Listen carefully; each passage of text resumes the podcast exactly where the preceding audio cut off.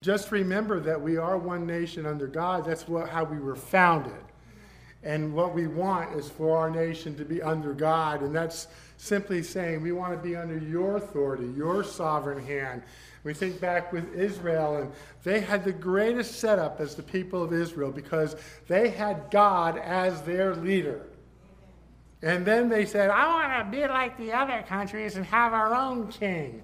What a slap to God's face. The King of Kings, the Lord of Lords, the head of your country, the head of your people who you submit to. Man, what a privilege that was. And so you and I are to be encouraged to remember that we are to be a people under God first, and then obviously lifting up our nation before God. Amen? Amen? That's something that's so very important. So let's go to the Lord in prayer. Father, I just pray that you bless this message. Pray you just carry it to our hearts and help us to walk away with what you have for us to have. And may you be lifted up in our hearts with praise and adoration, and may we be fed through this spiritually as well. For your glory and in your name, Jesus, we ask it. Amen. So, the title of the message today is The Exchange of Gods. The Exchange of Gods. Kind of giving you a hint when they exchanged God for Saul, right? They, gave, they, they had the best, but they wanted something less. And that, that they thought the less was really the better, which means their minds were getting a little twisted, right? A little perverted in the way they were thinking instead of real, realizing and remembering what, what God, who God was and what He was doing. So what's happening is they were shifting their mind to, to evil, shifting their mind to secularism, secularism. They are shifting their mind away from God. And that's the first thing that happens in a country in its downfall.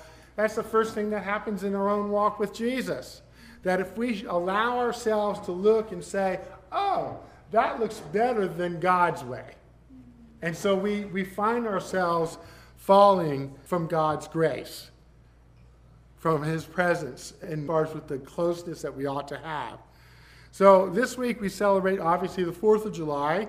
We celebrate the passage of the Declaration of Independence by the Continental Congress on July 4th, 1776. We declared we were politically separated or independent from Great Britain. And by the way, let me just add before I move on in my notes that our country was established and is alive today because of the incredible providence of God's hand. I mean, if you read American history, you learn the odds were stacked 10 times against the Patriots. And God carried ordinary people, just ordinary farmers and workers with whatever they had to fight to have their country. And they put their faith in God. And they saw God work in miraculous ways. I don't know if this guy was related to me or not, but John Glover was part of the team that set up the transportation for George Washington to, to cross the Delaware, Delaware uh, River. And said they, they, they, the, the, they, George Washington and them were absolutely at a place of um, if God doesn't do anything, we're sunk. And what did he do? On that cold, cold, cold, cold, cold night, he brought in a dense fog. The enemy couldn't see them go across, and they went away, went across quietly. And some of these, I'm going to call them boats because I can't remember the name of them, they had horses on them, they had supplies on them. They were 16 feet long crafts that carried everything that the army needed. And so we think about that against, you know, the, the British how they, how they went against the odds, but God was, God was determined to give us a nation that was built on Him. Our fundamentals, our principles, our, our, all, all that we are was built on the principles of God and His Word and His structure. And God wanted to set up a counterpart, I believe. I believe America is a counterpart of a Gentile nation under God as Israel was under God. We can see all the similarities built on being under God, following God, then pushing God out and going our own way. Does that not mirror Israel? Absolutely. So it's the love of God for his people, Israel, and the nation Israel, and it's the love of God for the people, the Gentiles in the world that we live in, us in particular in America. And so we declared we were politically separated or independent from Great Britain. Our U.S. Constitution became effective almost 13 years later in 1789. The freedoms we enjoy in America today originated in Judeo Christian ideals that date back to long before the American Revolution. America was the first country in all of history that was deliberately formed to protect and promote religious freedom. That was a priority religious freedom.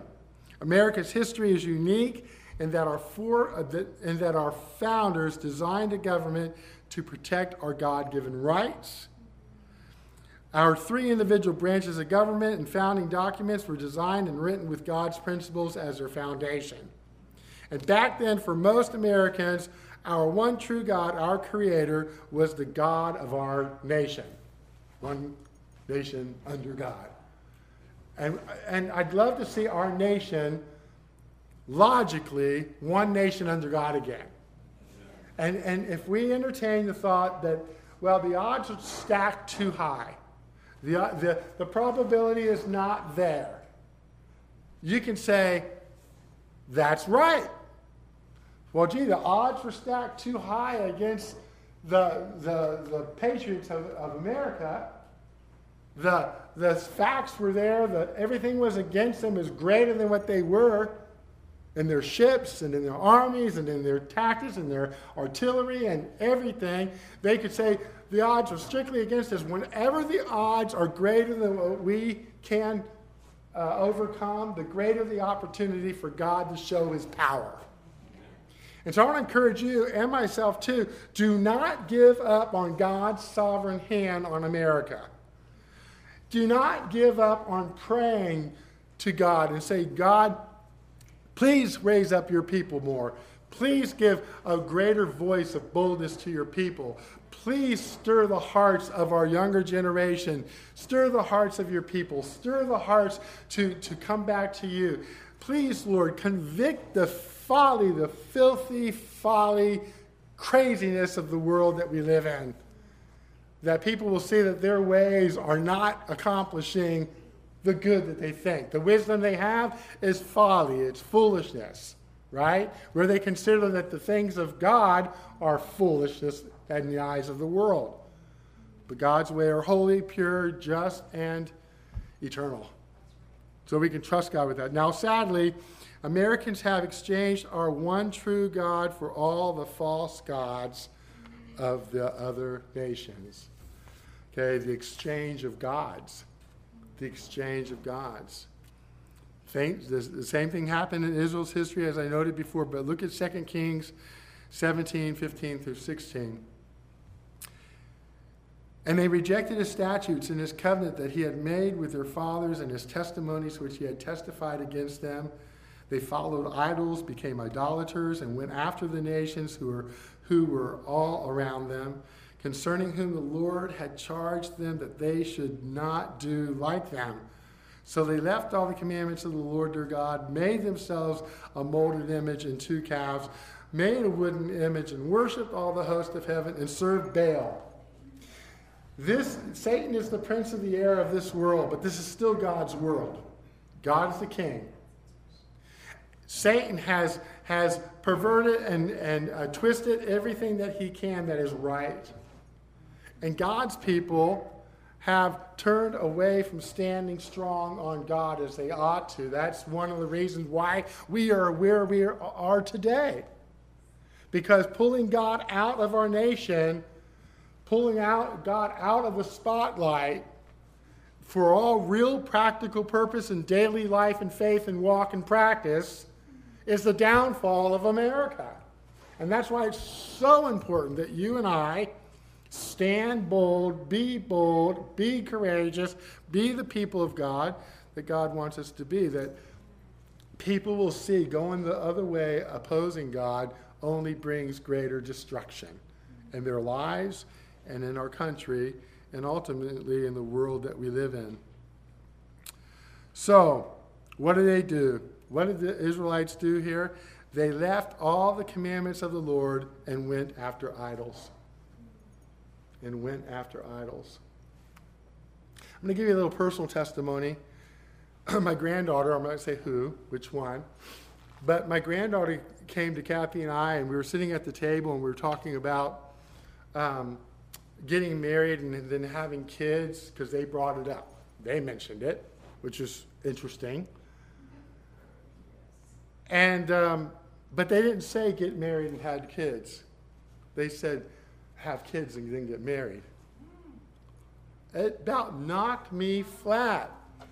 And I had to say, well, you need to understand that God's way is that you get married first. Now, they haven't been taught that, but they've observed that. And so we need to make sure that it's clear to them that the ways of God are different from the world. And I've seen over years of ministry that people come to church with the worldly thinking of all the backwardness. We're, uh, I'm going to get on my soapbox. We're, we're live together first. We have kids second. We're buy a house together. And then maybe we'll get married. Totally opposite of what God says. And that's the world. And so we have to make that distinction, even if it's not popular. And as a pastor, I have to make that stand as well. And sometimes it's awkward because I have people at church that are in that situation. But conviction comes from the Holy Spirit, not me. And truth is truth, it's not a lie. And what's right is right, and it is good, and it brings glory to God.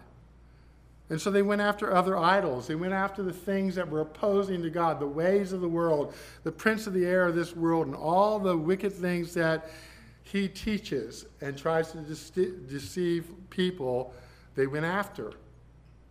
And so, as Americans and as Christians, we need to guard ourselves from yielding to the trickery of Satan or the deception of Satan that pulls us away from God. That can happen with our priorities in our lives.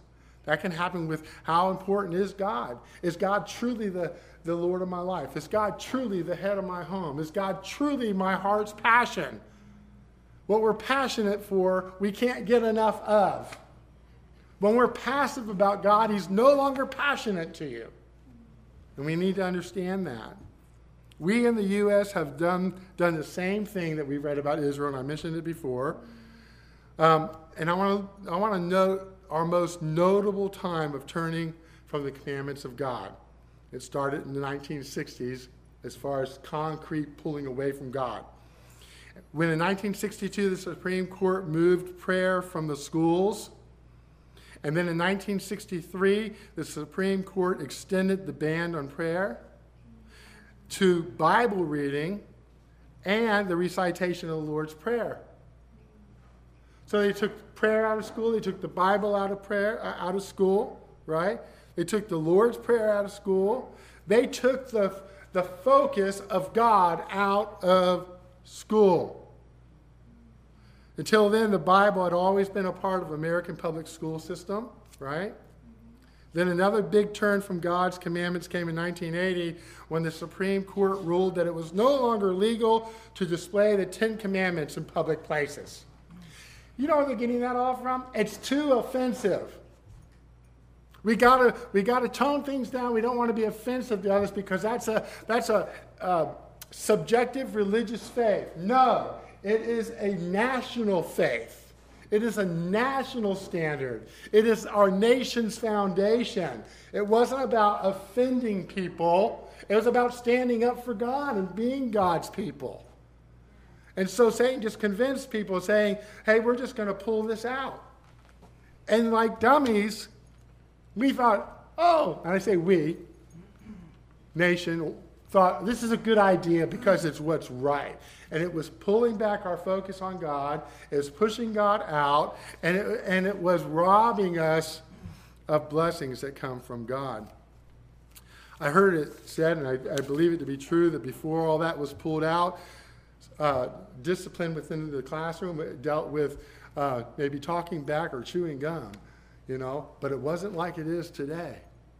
You know, gang fights, guns, drugs, I don't care what authority you are, you name it. And you could tell me better, those of you that have been in the system. And so the law that God gave Israel was a safeguard against the gods and the ways of paganism. Just like you and I are called to walk with God in righteousness, not our righteousness, but in Christ's righteousness, walking in step with Him, in spirit with Him. What, what happens when our relationship is close with God is that there's a distinctive character that is in direct opposition to the way of the world. Put it another way, it is a distinctive reflection of the light of Christ and the darkness of the world, and it's not compatible.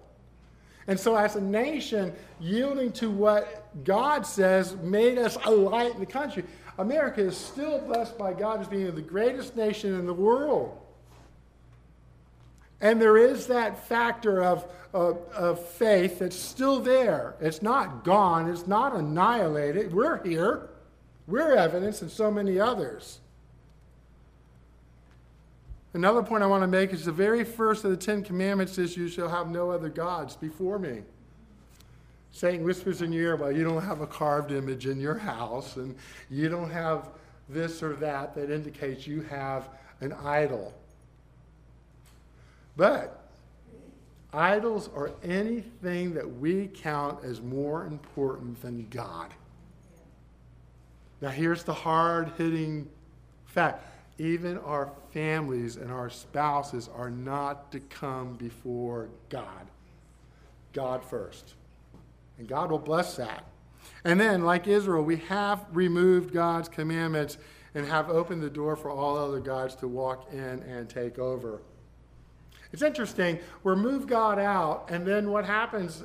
Other things move in that are offensive to Christians and the things that are our national standards, religious standard in Christ. Giving you an example, and I don't have all the specifics, but years ago, I remember the um, there was a, a, a, state building that had the big Bible out front, and they rolled it out, got it out of there. In Texas, I believe, there's one place that they rolled that Bible out and they replaced it with a statue of an image of a goat's head on a body holding a child on each side. Satan holding children on public grounds. And I can bring that up. It, we've looked at it before, but I didn't think about it till just now. The point is, is that you move God out, who's holy and just and pure and loving and faithful and wants to pour his blessings out on us.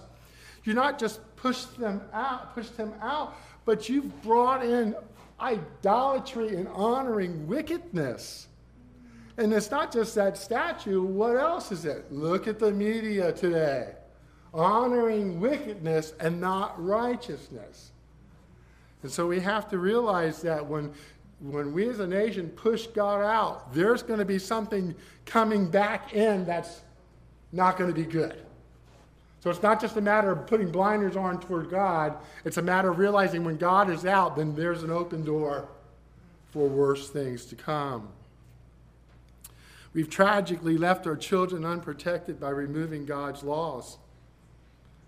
If those laws and those things were not removed from our school system, it'd make a difference because there are more, they are moral guide, guidelines and it also establishes a righteous, right respect for God. And when that's taken out, all's free to grab, if you understand what I'm saying. And Satan says that's good because you should be able to grab anything you want, even if it's wicked and it brings destruction to your life, to your family, to your nation, or even in the world.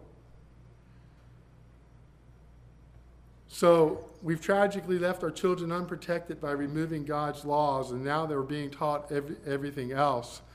They are being taught about false gods.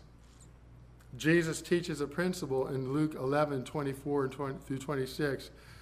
When an unclean spirit goes out of a man, he goes through dry places seeking rest, finding and finding none. He says, I will return to my house from which I came.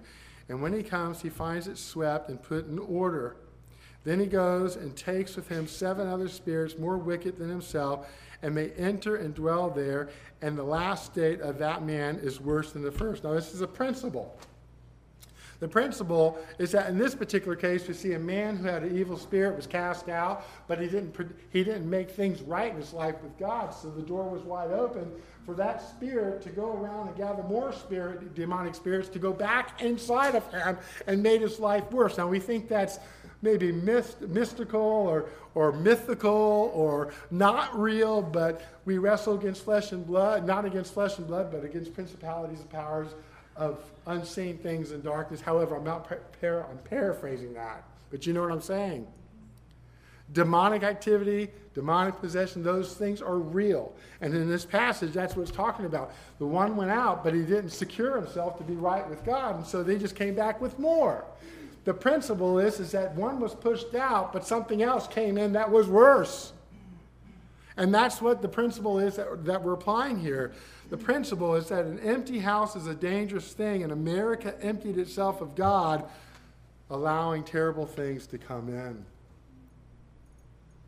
It's time, even more than ever, and I'm sure that's a redundant statement from preachers around, the, around our country, for Christians to be bolder, Amen. for Christians to stand. That when God prompts you to take a stand, instead of looking at the fear factor, because Satan will throw it in that fast. Say, no. God is my strength, and God has called me to be a light and a salt. He's called me to represent Him. No, I don't care if I'm afraid or not, because God is my strength. And you act upon that. Even if it's just a casual statement, or even it's just some sort of acknowledgement that says, this is wrong, and I, I, uh, I don't approve of it. It's a distinction because you don't approve of it because of God. And I told you that before about at the theater with the transgender commercial with the 14 year old kid on the previews before the movie. I was irritated about that, so I went out and found the manager. And I talked to him, and he was really that big. I'm not kidding. He was a big dude. I said, well, that's probably seven foot. He wasn't that, but he was bigger than me. I was looking up at him. And uh, but you know what God did? After I explained to him what the situation was and I took offense to it, put out his arm, he shook my hand, he said, Thank you. And I believe he was a Christian too. I should have asked him. But here's the thing we've got to stand. We must have that courage. We must have that courage. So the principle is that, that an empty house is a dangerous thing, whether it be our own lives if we leave ourselves open for Satan, believe me, he'll take advantage of it. We need to walk with a spiritual guard against the enemy, right? And we know the armor of God that God has given us. An empty house is a dangerous thing, and America emptied itself of God, allowing terrible things to come in. Instead of being open to God, we are wooed into being open to new ideas and ways and false gods. The world philosophies are always changing and are very unstable. God's word is absolute truth and consistent. Amen. And we can rely on it because He is the solid rock in which we are called to stand. And so it's stupidity to reach out and to embrace the things of the world that are new because they're new. This is new. This is cool. We've seen that amongst our youth, where it's, it's cool to commit suicide. It's cool to be transgender. It's, it's cool to be gay or, or queer or whatever. It's cool because it's a thing that's happening now. People are looking for substance, identity. But substance that's real and lasting and true is God. God in our heart, God in our lives, living for Him. In Israel, Baal became the new main god. Baal was the god of rain and fertility. The worship of Baal involved burning infants alive on the altar. How did God deal? How did God deal with these Baal worshippers in Israel's history? Now let's just back up. Are we offering babies to Baal? Yes. Abortion. It may not be Baal as we call it or recognize, but it is abortion for the sake of self. We're idolizing our own self, our own needs, our own purposes instead of the life of that child. when it comes to the fact that, that a child in some states can be aborted after it's born. Contradictive. I mean, how do you, they, they, the doctor and the mother can make a choice at the birth of the child. When the child is born, laying there in front of you, whether you want to kill it or let it live. Absolutely insane. Insane. Doesn't come from God, it comes from hell, right? Absolutely. The great deceiver is Satan. And so, how did, it, how did God deal with these Baal worshippers that offered their babies to the sun god Moloch, where they burned alive in front of them? God brought drought. You know, we can look at our culture, we can look at the things that are happening naturally in the world around us, and I don't think it's foolish for us to say, you know, that is God's discipline, not his blessing. We see dirt fields instead of flourishing fields in California. We see drought and all these different things. And we're one of the primary states that uphold the farthest left of ideology. And you and I, as Christians, are called to stand right. Now, I didn't mean to make this political, but I guess I had a little license. It's the 4th of July. We're talking about our country, right? And, and excuse me? That's right. We don't need it. That's right. Uh, there was a man that uh, I forgot his name that uh, we were watching last night. That was a 1777, and he was a preacher, and uh, he had his priestly robes on, and so he's preaching. He said Ecclesiastes says there's a time for war and there's a time for peace. He says a, now's the time to fight, and he disrobed his priestly garment and he was in his uniform. And the men in the church kissed their wives as he walked out the door, and they all walked out the door to go fight for our country. There's a time for war and peace. There's a time for grace and love. But you and I have to realize we're in a war of standing up for God in the midst of idolatry. And we need to pray that God will give us the courage to stand and to be his people. And so, our true God proved the false God, Baal, to be false. Remember how? One of my favorite stories in the Old Testament. Elijah on Mount Carmel. I love that story because God just said, "Look Looky here. And just to give you a quick synopsis of that, if you don't know it, the Baal worshippers and their priests and all that, uh, Elijah says, Okay, this is my God. This is your God. This put this to test. I'm going to make an altar to my God. You make an altar to your God. And you call upon your God to take your offering on your altar. And all day they cried out and they lanced themselves and beat themselves up and cried out to God. And Elijah says, I love it. What's the matter with your God? Is he in the bathroom? That's basically what he said. And so, so then he says, Now I want you to look at my God. And so instead of just pouring, they had to pour water over their offering, and there was a trough around that was built, so it puddled. And so the Baalites, if you will, were did that, made their offering, poured water all over it, whatever, called to their God. Their God was in the bathroom. And Elijah poured water after water after water. I think it was three times. And then he called to God one time. God, show them where you, who you are. Shaboom! it lapped up the offering, the altar, the water, the stones around. There was just dust. And do you know what the end result was? The people re- fell down and repented, Your God. See, that's, that's the power that we need to pray that God will show himself as God not just in our lives, but in our nation. The Israelites embraced every evil act as they embraced their false gods. We're doing the same here in America today. Our movie and TV screens, no big highlight news, we know that's influential, but movie TV screens are now filled with that which was forbidden. forbidden. Even our commercials have crossed the line. It's terrible. Okay? And our governments, schools, music, culture, and corporations are following suit. We sacrifice our children to ungodly teachings, to gender mutilation, sexual perversions, and abortion. So we're in a bad place. But remember what I said the odds that are stacked against us, like the odds that were stacked against the patriots that, that, that birthed our nation, are still not odds that God doesn't have supreme authority over. God can, can give the victory even if we see that the odds and realities are not uh, in our favor. But God is in our favor. Amen? God is in our favor. So don't give up. The nation's institutions, having been emptied of God, are being filled with evil spirits like Jesus warned.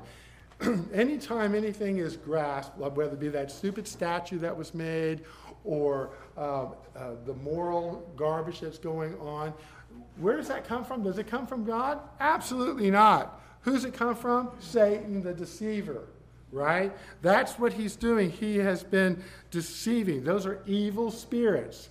Satan's in charge of his gang, and they're going to put forth everything they can to convince those that have rebelled against God to accept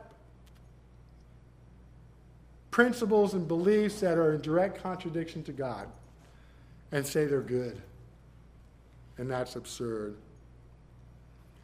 Our modern culture, having turned from God, is now marked by the same signs that once marked the, the ancient pagan world purposelessness, emptiness, and hopelessness.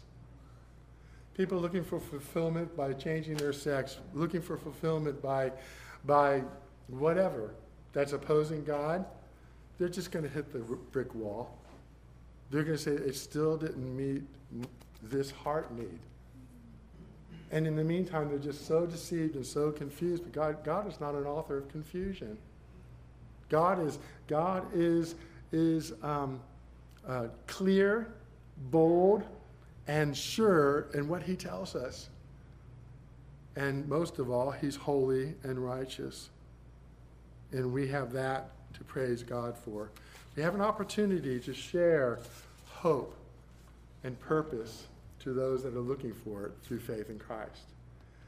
As you and I live out our faith and are bold as Christians and stand on truth, let God use you that way to influence somebody as he calls you to stand. That man at that theater may have gone home and went to his wife and said, Guess what happened? You know what I'm saying? We don't know the ripple of, of the effect like throwing a stone into a pond. We don't know how many rings go out. We don't know how far fetching is. So, so if we think to ourselves, well, that little act doesn't make a difference, no. We need to remember that our acts of faith and boldness in Christ, out of love for Christ and love for people that are in destitute, dire straits because of their choices, our step our little actions really have ramifications that are bigger than what we realize. And I believe that in heaven that the ramifications, ramifications of our faith and action will be uh, uh, revealed to us on how it affected others. I think that's part of our reward in heaven. Is seeing our faithfulness and what it, what it did, how it honored God. While the world calls the people of America to turn to online psychologist apps and, and emergency helplines, we have the better answer to give them, right, for their situation. Can't sleep at night? You know, Scripture says if we have a clear conscience before God, we can sleep. If we've given our dilemma to God and truly let go of it, we can sleep. That's a challenge for all of us. So if you're wrestling and can't sleep, pray. give it to God. Talk to God. Let God give you that peace. And He will.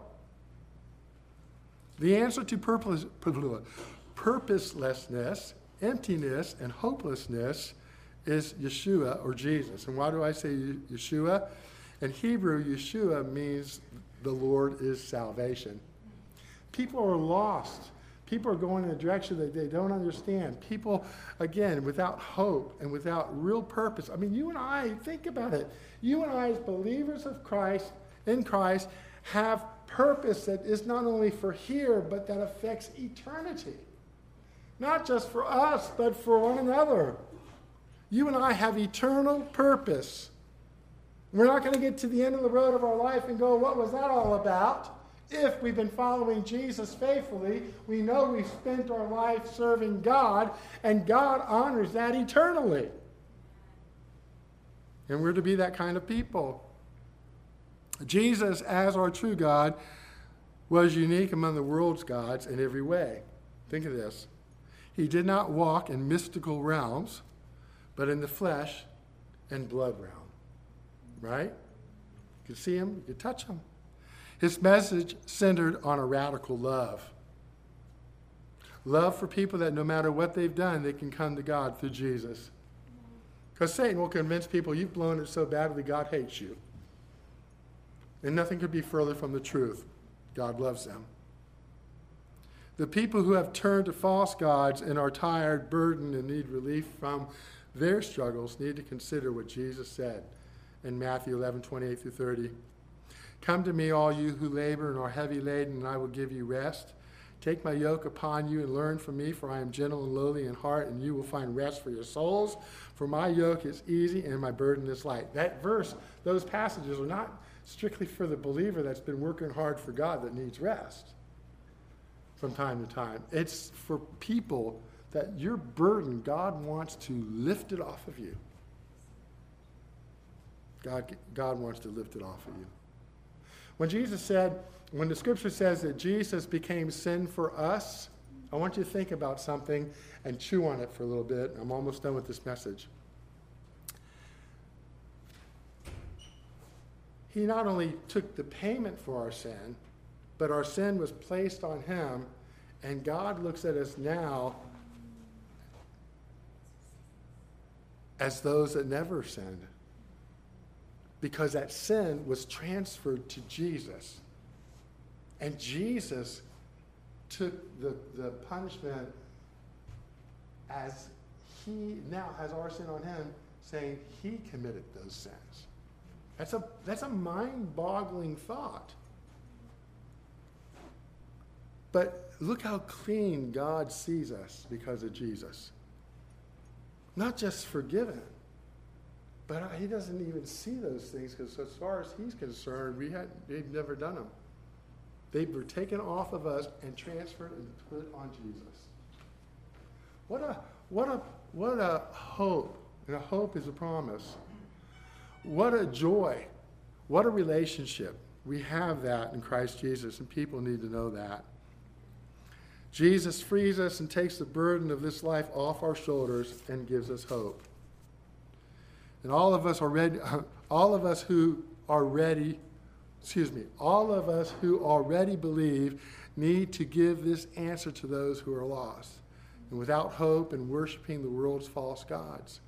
God performed a great miracle confirming who he was on Mount, on Mount Carmel, and the people recognized him again as the true God.